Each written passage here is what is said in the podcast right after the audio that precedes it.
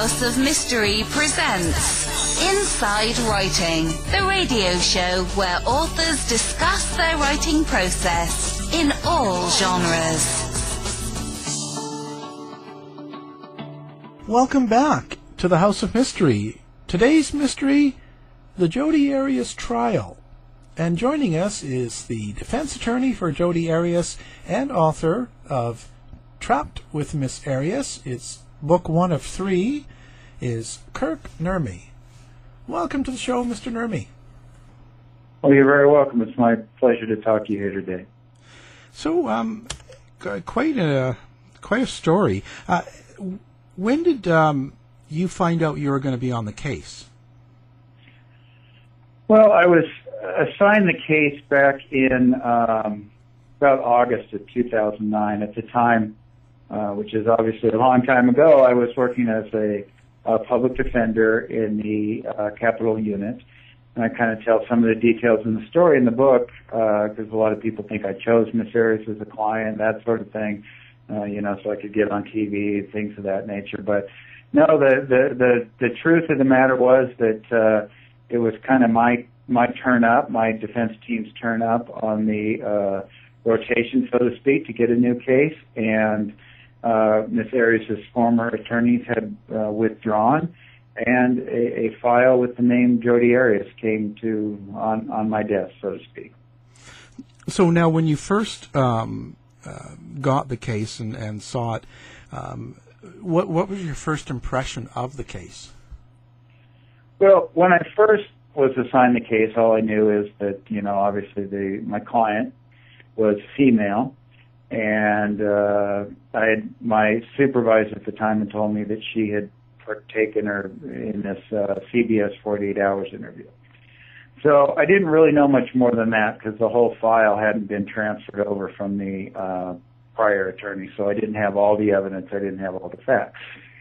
And certainly one thing that stuck out to me is the fact that she was female. As a capital defense attorney, you really don't get too many female clients, and even in your career building up to that, in murder cases and things like that, as you might guess, a vast majority, 95, 98% of your clients are male, and so that stood out to me.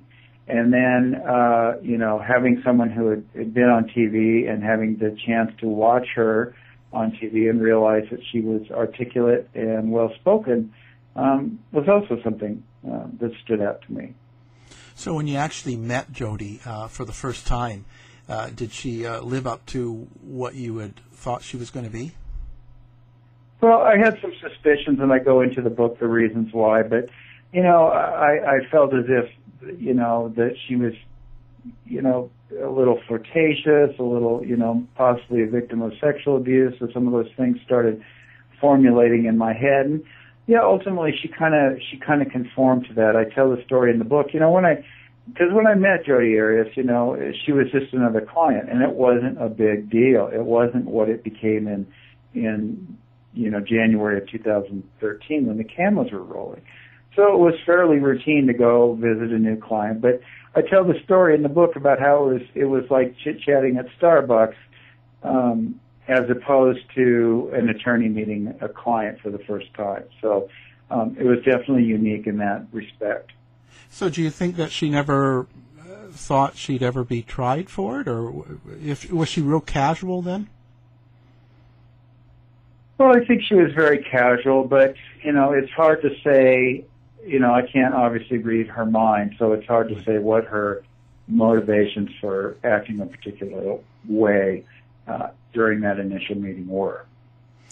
So now, what made you go into write the book now that it's done?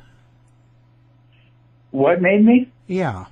Was there something? Yeah, well, I think there were a lot of reasons. I mean, there was this sensational aspect to the case, and that drew people's attention beginning on January 2nd, 2013. And I wanted to get behind that and help people understand the backstory of what leads up to a case like this, and the truth about why I was Miss Arias' lawyer, things of that nature. because there were a lot of misconceptions about that. There were a lot of misconceptions about myself and my defense team. So I kind of wanted to clear the air.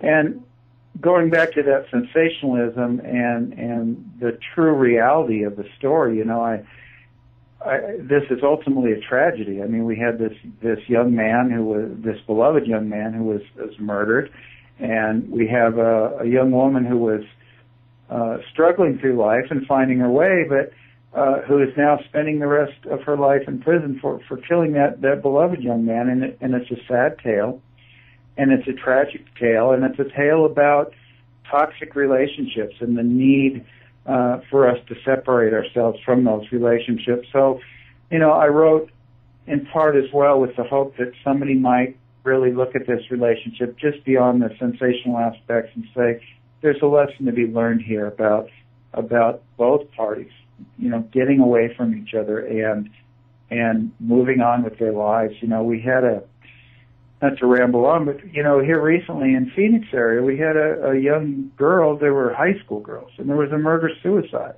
You know, and these girls hadn't even got out of high school, and at least one of them couldn't find a way to get away from this relationship and move on. And, you know, now both of them are dead. And avoiding tragedies like that is something that I hope, maybe even if it's just one that I never know about, my hope is that some of those tragedies will be avoided. Yeah, it's true. What do you think the sensation was? Like, what pulled this case into such a media spotlight? I mean, back in 2009, you weren't expecting this to be on, like, all the TV shows and being followed, and it was kind of a CNN all-day event. Yes, it was. I always say I don't think any one of us could have anticipated, any of the players involved could have anticipated that it became what it became. I mean, there was certainly, you know, ultimately before the opening statements were made, we knew it was going to be covered, we knew it was going to be live streamed, that sort of thing. But it was such a sensationalistic, all-encompassing, you're right, all day on HLN, right? Yeah. All-day coverage, Jodi, Jodi, Jodi. And, you know, when people ask me what I think the fascination is, I'm always, I say that I was in the middle of the storm. And so I wasn't part of the watching public, obviously. And so I tend to throw it back and say, you know, what do you think the sensational aspects of it is, which I guess I would pose to you. But, you know, I certainly think, you know, we have elements of sex and members of or parties to this story that some people considered attractive, and they were having sex and forbidden sex, and there was naked pictures, and certainly I think that was part of it, and as time goes on, it definitely sees that for whatever reason, the thirst for information or anything about Miss Arias has not been quenched. Society still seems to have an interest in her and her exploits. Now, does that change you and the defense team when you're trying to do a job? Now, when there's a lot of media, you know, Nancy Grace is sitting in the audience. You've got all this going on. I can't imagine personally. I'd feel like I was being watched and analyzed for every move I made, every word I said. I don't know if being self-conscious, I would be worried about every little thing. Am I wearing the right tie? You know, because you've got so much comment on it, and it's all day long, and by every show you turn to. Doesn't that affect you personally, and when you're trying to do a job? Well, I mean, I think to some degree it does, you know, but it's probably in a way that is immeasurable, and that I can't tell you exactly how. You know, I knew I had heard stories that there was, you know, blogs related to the ties I wear. I tend to be a guy who wears colorful ties and socks, and I know that there was commentary on that. And some of that you just laugh off as silly. I'm not going to, you know, change how I dress, but But it is a strange feeling, but at the same time, the focus had to be on the job I had to do. You know, when I walked into that courtroom, I wasn't there to serve my interests. You know, I wasn't there to say, show off my skills for future clients to want to retain me. I wasn't there, you know, so CNN would hire me down the road. I was there to save Miss Arias' life, and that was really, I think, the mission, to the credit of the other members of my defense team. That was the mission all along, and I think by fixating on that, if you will, that at least helped deal with that, what could have been a potential distraction. Yeah, and I just would imagine, I'd feel like I was being analyzed all the time. I'd feel like when you're going for your driver test and you have the instructor in the car, like that's how I would feel. But it's commending that you can do it and did the job. Now, did you actually not want to be on this case? Well, I tell you, I tell the story in the book about how, you know, after towards the end of 2010, you know, I'd had Miss Arias' case for not quite a year and a half at that time, I guess. But I had also been a member of the Capital Unit of the Public Defender's Office for about 3 years, two and a half, 3 years, in that ballpark. And I'd had a couple trials, and I realized, you know, these trials are draining. The shortest one was 3 months. They take away from your personal life. They take away, you know, other potential professional endeavors. They're all-encompassing. And I decided, look, you know, this wasn't doing capital cases, wasn't what I wanted to keep doing, what I wanted to keep spending the rest of my career doing. So I decided toward the end of 2010 that I would leave the public defender's office and leave doing capital work and, you know, kind of get into more common areas of practice that I work in as sex crimes and other felonies, and kind of just get back to that and go into private practice and help good people who had criminal matters. And, you know, when that happened, I planned on leaving the public defender's office. It was common practice at that time for, you know, new counsel to take over, and not much was really ever said about that. But, you know, the court in this matter had other ideas, and I respect Judge Duncan and her ruling, and in February of 2011, when she made that ruling, or not February, I guess it was ultimately April, proceedings started in February, but when she made that ruling, I respected it, and I had a duty to my client, and my plans for my private practice had to be severely altered, but I went forward and again, endeavored to save Miss Arias' life. So is that where you kind of got the title Trapped with Miss Arias? Is that kind of what you're referring to? Ultimately, that's it. Yeah, I mean, I was trapped. And once April of 2011, that ruling came out. You know, I was trapped, and I kind of tell the story in the book about how I feel like Miss Arias knew that I was trapped. How she kind of threatened me, saying, you know, you're gonna do what I want, and you're gonna strictly handle my case, or, you know, I'm going to, you know, say bad things about you and damage your career. And the one thing about Miss Arias is that she had the ability to do it because she always had the bully pulpit of the media from which to do that. And she did that at certain times at the end of the trial. So, but my fixation again was to focus on saving her life, and everything else had to wait for another day. And that's part of it. And that goes back. Excuse me. That goes back to part of my motivation to writing the book that I probably neglected to bring up earlier, was this idea that I wanted to set the record straight. Miss Arias was going to say these things, and I wanted to make sure that the record was straight. You know, I have to wonder. Now in the book, you talk a lot what it was like to deal with Miss Arias, and that's without cameras as well. So is there something in particular that you could tell people, that listeners, that they would get when they're reading the book about that? Well, you know, they would learn a bit about the process, a bit about the rights of the defendant, a little bit about what areas the defendant has control over and what areas the defense attorney has control over, that sort of thing.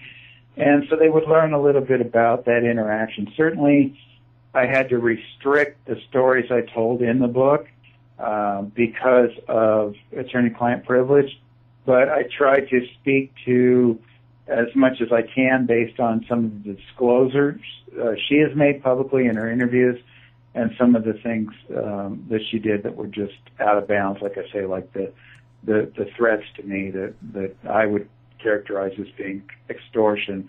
You know, so those I could come forward with, but I had to be very careful, so I gave everybody as much behind-the-scenes insight as I could. And so, how did you take the threats like that from her? Did you think she was quite capable? Well, you know, under normal circumstances, you might laugh it off, right? Who cares? And nobody's gonna listen, that sort of thing. But you know, Miss Arias she had that bully pulpit. If you're familiar, you know, in between the time that the jury was deliberating her life and during the first trial, she was giving interviews. And so, yeah, she had that microphone, and she had people from both national networks and local affiliates, which would be obviously my primary client base, you know, saying, hey, he didn't do that good a job, and he didn't do this, he didn't do that. And so, yeah, in that sense, she did have the ability to make good on that. So, you know, there's certainly something to that, but again, my duty to Miss Arias was to get past that and save her life. That was my ethical duty. And then, like I say, I deal with that down the road, and that's what I'm doing now. I see, yeah, because you call this part one of three, so you're going to be doing two more books. What direction do you go in for both books?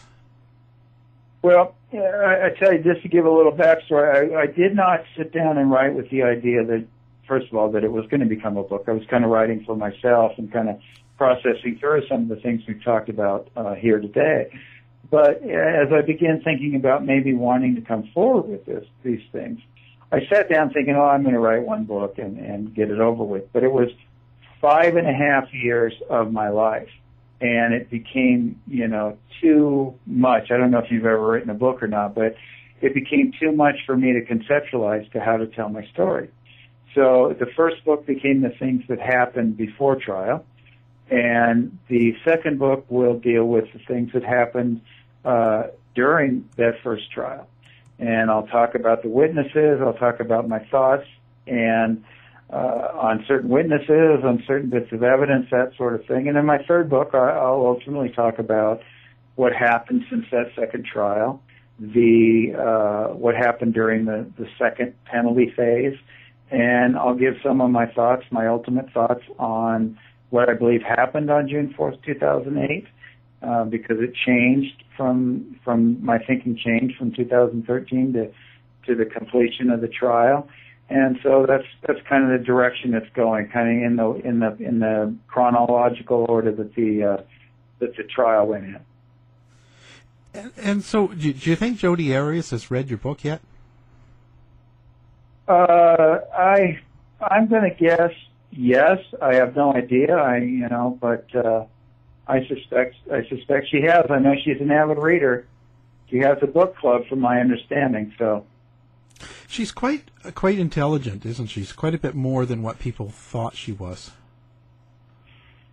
Well, you know, there is certainly a complexity to that, and one of the things I describe her as in my book is an intelligent 5-year-old, and that comes with some limitations on that intellect, but. There's no doubt about it. She is an intelligent individual. And so now this whole trial and these years working on all this, now that's kind of affected your life too, hasn't it? Well, I think so. I mean, you know, I talk about some of the things in life that you don't necessarily value until you lose them. And, you know, one of the things that's most prominent since the cameras turned on, so to speak, on January 2nd, 2013, is my anonymity. Before then, while I had done some high-profile cases, I was never a person that would be, you know, recognized in public or talked about or, as you said, analyzed ad nauseum on cable TV.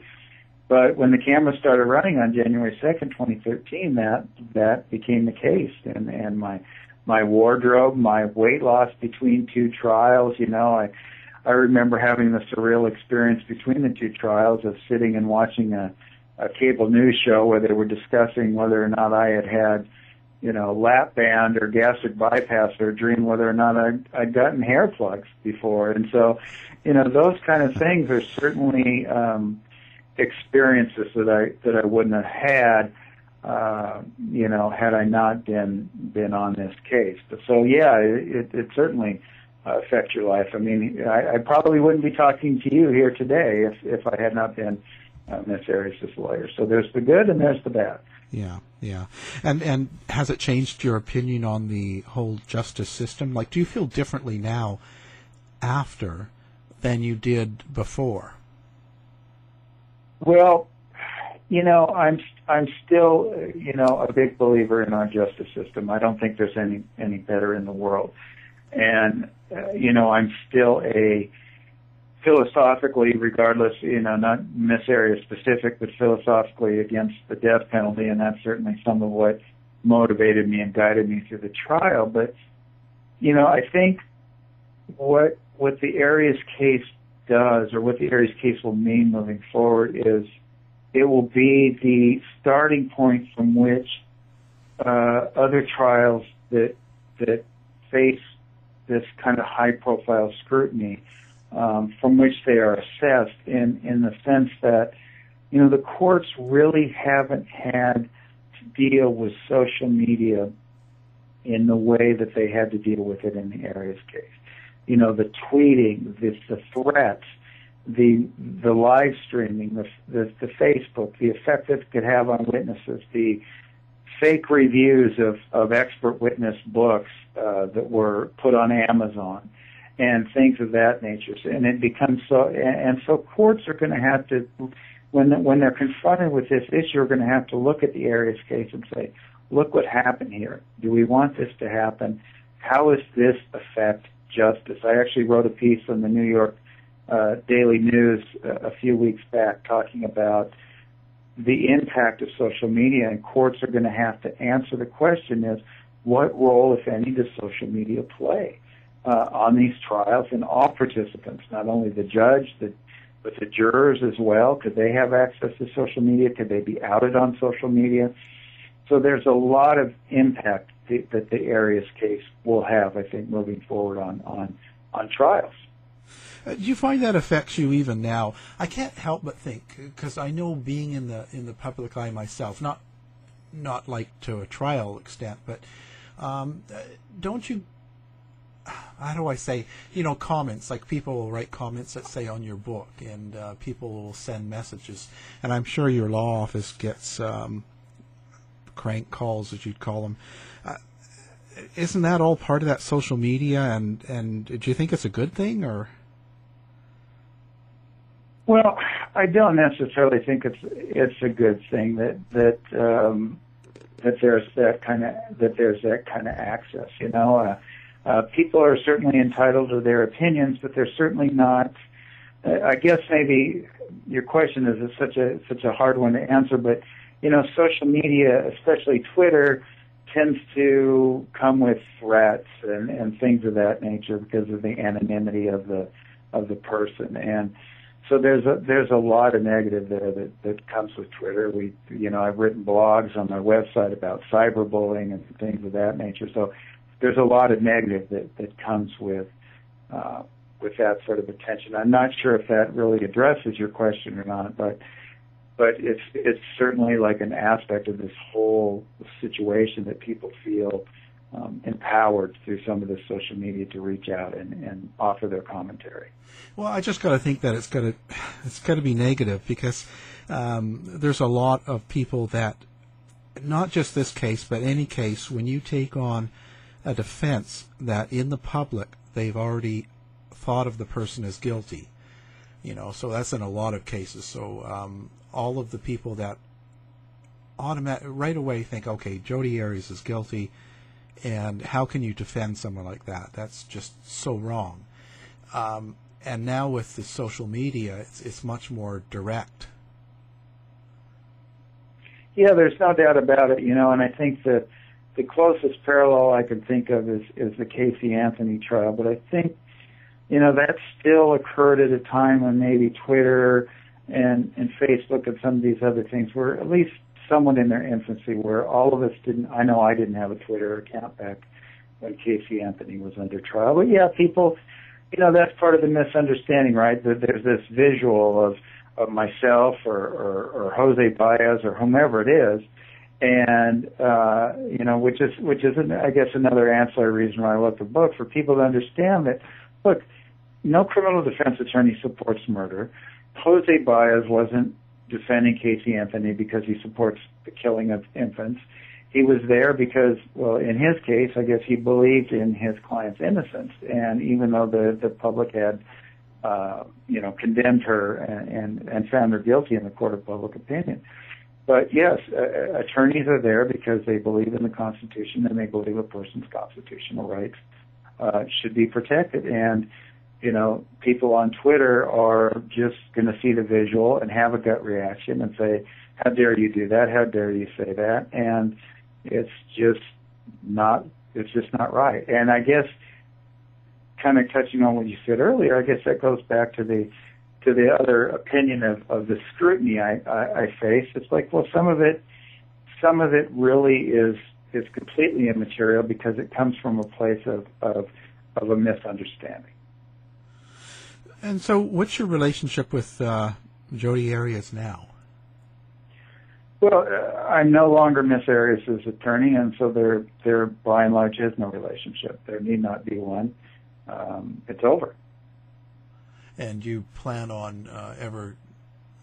I guess you'll never work with her again, then. No. I never say never, but I could not conceive of a situation where that would happen. I mean, I would not do so voluntarily. Right, and so now the whole effect of the case. You came out with your cancer diagnosis. Tell us about that and how it's going now.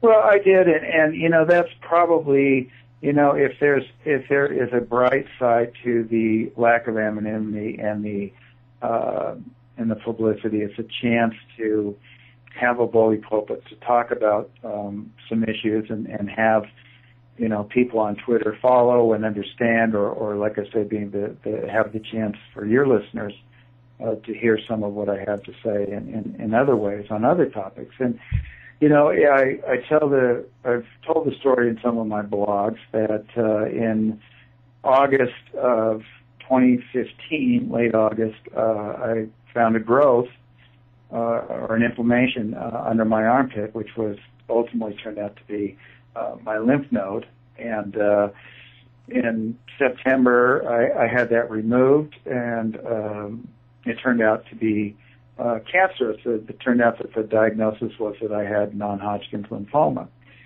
And one of the reasons I ultimately came out after I had the diagnosis called for six treatments of chemotherapy, and I kept pretty private about it, just telling friends and family because I didn't want people to treat me differently. And so I, you know, kept doing my business. And then in November, around the time of Thanksgiving, I had some test scans that showed that that my tumors had basically shrunk or were undetectable. And so I realized that I probably was going to literally make it out alive, so to speak. And so I decided, you know, this is an opportunity for me to come forward and talk about it, because I've heard statistics of, you know, however many people a day are diagnosed with cancer, and I kind of wanted to come out and use whatever stage I had to say, look, you can take this on. You should take it head on, because I remember some of my initial feelings. I remember some of the denial that I had, thinking, geez, you know, this can't be cancer. I feel too good. You know, I was running. I was working out. I don't know if you're familiar. I'd lost over 75 pounds between the two trials without the benefit of weight loss surgery, by the way. But I moved forward. I was feeling healthy. I thought, this can't be cancer. You know, I mean, I'd done some research online and knew that that's probably what it was. I thought, gosh, I'm feeling so good. This can't be cancer. But I forced myself to go to the doctor. I forced myself to confront it beyond, you know, that initial diagnosis. I forced myself to go through the chemotherapy because I decided that it was worth the fight. And now here I am. You know, we've just entered the month of March, but in January, the end of January, my cancer was determined to be in remission. All issues and restrictions related to my cancer are gone. I'm working out. I'm using my weight loss program. I authored a book on my weight loss program. I'll give a little plug for that. But I'm back doing that. I've lost 75 pounds in my, what I'm calling my chemo weight, and I'm getting back into shape, and I'm just as healthy as I ever was. So working towards that goal anyway. Well, so to those listeners that are out there who might have got a diagnosis or might know someone who's got a diagnosis, I urge them to listen to what I say and take it on. You can live your life, and you can get past it. You're worth it. Oh, yeah, exactly. And we're glad you took it on, and that things worked out, and that it's true. I think you're right. You got to face these things head on and make the best out of it. And that's a big thing to overcome. Now, yeah, it really is. You know, but you know, I think everybody's got to decide that fight is worth it for them and them as a person. And if they have that attitude, then I think they can get past it. It's amazing since I came out how much support I had amongst friends and family and strangers, the positive side of social media, I guess. And, you know, how many people that have told me that what I said has helped them. And it's just, in that regard, it's just been such a blessing to come forward publicly. Oh, yeah, yeah. We've all got to support each other. How do I say? So when this is happening to you, what do you think it is that people don't face up to? When you find a lump or when you do something and you're saying this can't be cancer, do you think it's just a form of denial? I think so. I mean, I think that's the word I use, because, you know, when I found this, you know, it was hard for me to believe that it could be cancer, because I was running, I was working out.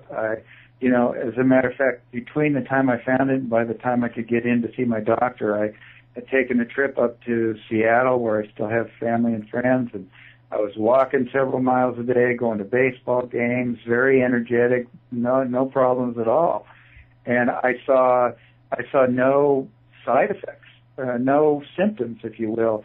You know, you look online, you see these symptoms, and I saw none of them, and I had the same response when I talked to my doctor. There were no symptoms, but there was cancer, because the scan showed there was cancer, and that's the biggest thing. Don't kind of live in that denial, because I easily could have done that. I easily could have said, you know, no way. This is just something that'll go away in a few weeks, and that would have put me a few weeks behind. That would have made my tumors that much bigger. No, you got to go in there. Don't be in denial, and if it's not, great, but if you live in that denial, you're not confronting the cancer as early as possible. And I think any cancer doctor will tell you early detection is the key to victory. So don't be fooled by that denial. Go in and see your doctor. Yeah, very, very good advice. So one other thing, speaking of social media, I was thinking, do you realize that there's a free Jodi Arias on Facebook and all that, and there's like 50,000 people following it? Yeah, you know, I don't follow all of that. I don't keep up. You know, one of the things I talk about in the book is Miss Arias having a personality akin to a cult leader. So a lot of people, you know, follow her and believe in her, and for whatever reasons they have. But you know, it doesn't surprise me. It doesn't surprise me at all. We talked earlier about that thirst for knowledge. You know, I remember a few weeks back, I think I was on Nancy Grace. Miss Arias had called a prison guard a derogatory sexual slur, and there was a jail phone call of hers interviewed talking about what she was eating and things of that nature. And you know, the thirst for knowledge was there. And so, yes, it doesn't surprise me that there's all that out there. Yeah, it's great. But what I don't understand is she admitted to killing him. So what is it that they're hoping for, do you think? Like, there's no doubt that she killed Travis Alexander. Well, you know, I don't know. You know, I was asked this question a while back. I did a interview with a Facebook group that was focused on true crimes. And the question was, what do I think of Jodi Arias' supporters? And they said, you know, my response was, I'm not sure what they support. And, you know, I guess I would share your confusion. I'm sure a lot of them, you know, believe that, you know, it was an act of self-defense, and I was such an inept defense attorney that I couldn't prove it, things of that nature. I speculate that on my book, but honestly, I share your confusion. Okay, good. So it's just not me. I thought maybe I was missing. Well, I thought I was missing something. No. It's definitely not you. And so, you know, I just don't know what to say. Although I attribute that a lot to Miss Arias's abilities, if you will. Yeah, I just couldn't figure it out because all the write-ups on the page are about all the things Juan Martinez did wrong and that he lied and all this, and it's all. Free Jodi Arias is the page, and everything's about that, but I just don't get it. I mean, free her, she killed someone and brutally. I'm just confused. But what was the biggest? Well, you know what I always say too. You know, to my understanding, somebody married Charles Manson within the last year. So, you know. You know, you just never know. People are going to believe what they want to believe and have concepts that they're going to want to hang on to. What was the biggest surprise in the case for you? I guess probably, you know, it would be like going back to what I said. That's the fact that it became such a worldwide phenomenon. I think is surprising. Because there's a lot of cases that probably have a lot of some similar dynamics that just don't become that. And I think, I mean, you know, I remember, you know, hearing from people in Australia and New Zealand and all over the world that were following the case. And I think that became pretty shocking because, you know, I was in this bubble trying to try the case and to think that people, for example, in Australia, we're watching the trial. It's amazing to me. And I hear from people, reasonable people, that would tell me that they were watching the trial and that they followed it every day. And that really is very surprising. Now, it's over for her, right? Like she's sentenced to life. I guess that's it now.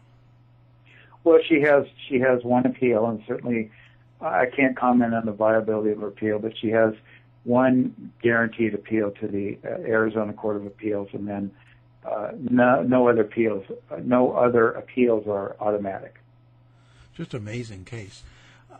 Now, what's up for you next? Well, you know, I am working on the second book. I do not have a time frame. I get a lot on social media and even these interviews, people ask me, when's that second book coming out? I don't know. the statement I made in the first book was it would be 2016, and so I've got 9 more months to make good on that. But obviously, I was dealing with some cancer-related issues there too. But I'm working on my second book.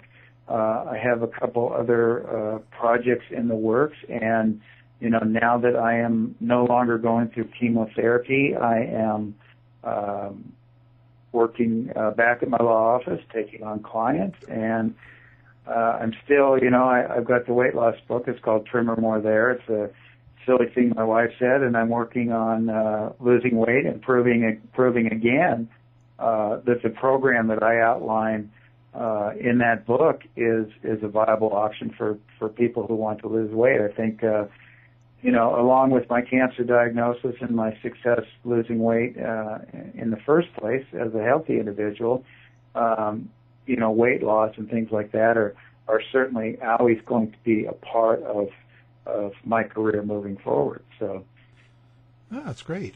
That's great. Well, I have to say thank you very much for taking the time and talking to us about this, and we wish you nothing but the best. I appreciate it, and I really enjoyed talking to you here today.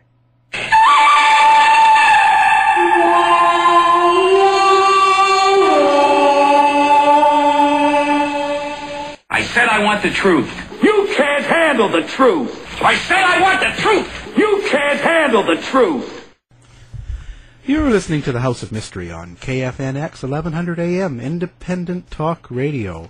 And joining us is the fiery prosecutor who convicted notorious Jodi Arias for the killing of her boyfriend, Travis Alexander. And he's speaking openly for the first time about his new book, Conviction, The Untold Story of Putting Jodi Arias Behind Bars.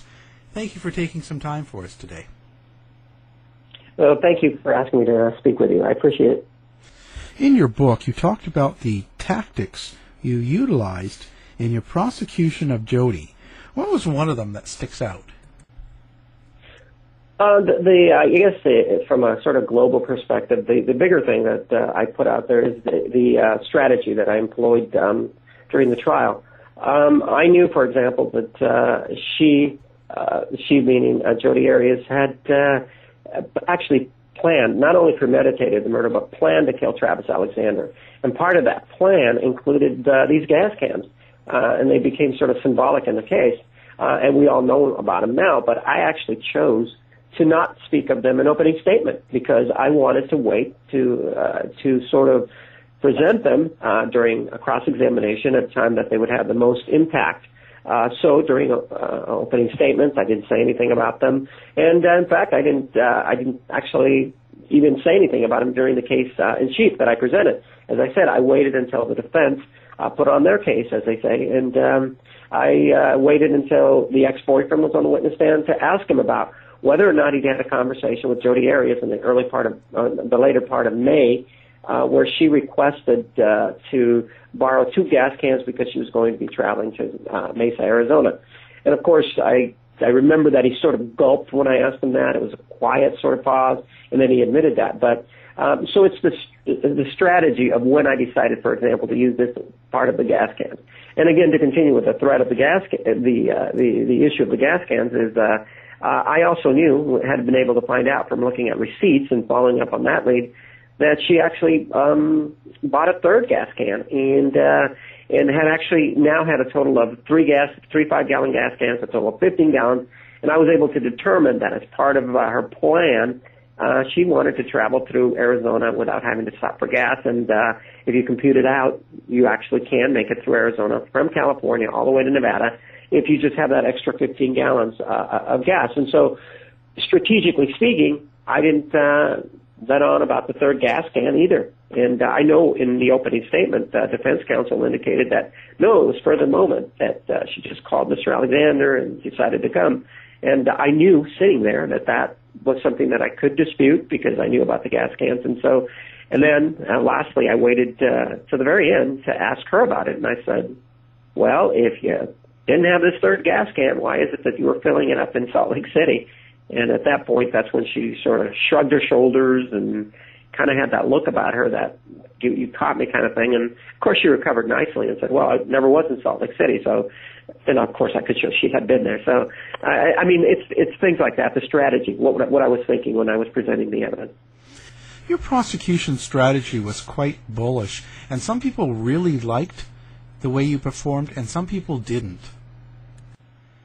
Yeah, some people really, I mean, the bigger criticism that I got was that during the cross-examination of some of the witnesses, and specifically her, that I was a bit too strident and maybe, you know, was a bit too strong in the way that I questioned her.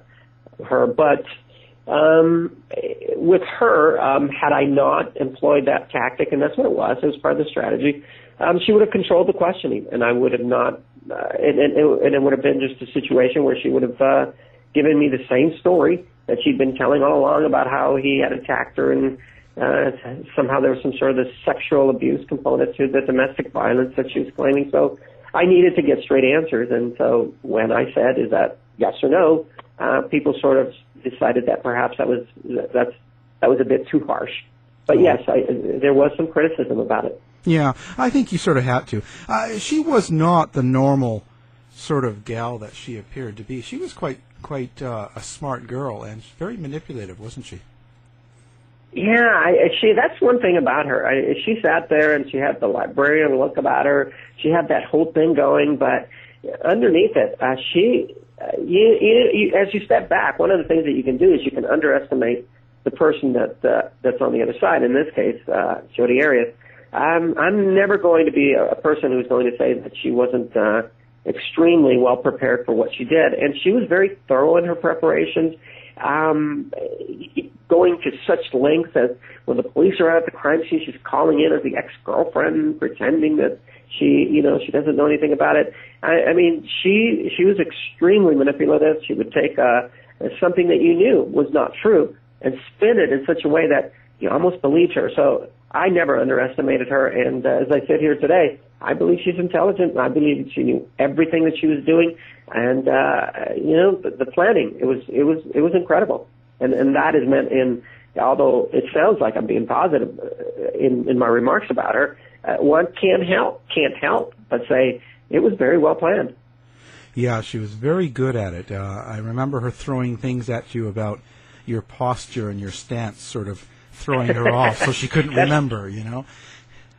Right, and that was part of the strategy, because then she was trying to make me look like I was a bully, and you know, that I was, again, like Travis, that I was trying to attack her, but you know, the jury saw their way through it and saw that that was just sort of a strategy on her part in an effort or an attempt not to answer the questions.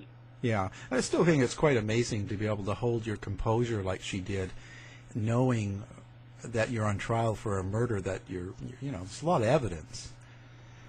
There was, and she never lost her composure except for that one time when I asked her about the gas can. Throughout the whole thing, if she was grasping for an answer, what she would do is she would say, well, I can't remember, or I'm in a fog, or she would take issue with the word, for example. Do you have a mental issue, or do you have a mental problem or something? She would say, well, I don't like the word issue. Okay, how about the word problem? Well, I don't like that. Well, I like that word. So she would play word games up there when she would sort of be grasping for an answer until she bought time so that she could effectively answer the question, so that at least she would give a rendition that, again, there was something to it, and you'd have to always sort of be very careful. Now, losing the death penalty must have been kind of hard. I know a lot of Americans were frustrated by that. With regard to any sentence, and specifically the sentence in this case, I never look back, and I never concern myself or worry about what a jury may have done or what a judge may have done in terms of the sentence. I actually, as soon as it's pronounced, I leave it there and I move on. Other than that, it would make my life miserable. I would be living in the past, and fortunately, and maybe that's why I still am working there and working at the Maricopa County Attorney's Office, and why I will continue to work there for some time, is that I live in the present, and I look to the future. So as soon as they pronounce the sentence, I moved on, and our legal system is the best in the world, and I'm happy to work in it. And finally, what was the reason for you to write the book? And one of the things that we've been talking about here is that how well she planned it, and how she had all these stories, and how on the witness stand she came across sort of wayfish, and the stories almost seem believable. And in my view, there's a lesson to be learned here, that no matter how well you plan something, no matter how smart you really are or you think you are, you're not going to get away with it.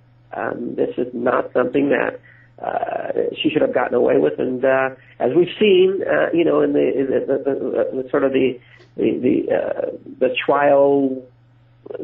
high-profile trials that are out there, there have been some very high-profile acquittals. My view in putting this book out is to say you can't get away with murder. Perhaps others may have. I don't know. I know there have been some high-profile acquittals. At least not in this case. You can't get away with murder. Our guest, Juan Martinez, prosecutor and author, the book Conviction, The Untold Story of Putting Jodi Arias Behind Bars. Thank you very much for being on the show. Thank you for having me on your show. Show is over for now. Was it as good for you as it was for me? Well, good night. This has been a production of the Z-Talk Radio Network. I'll be back.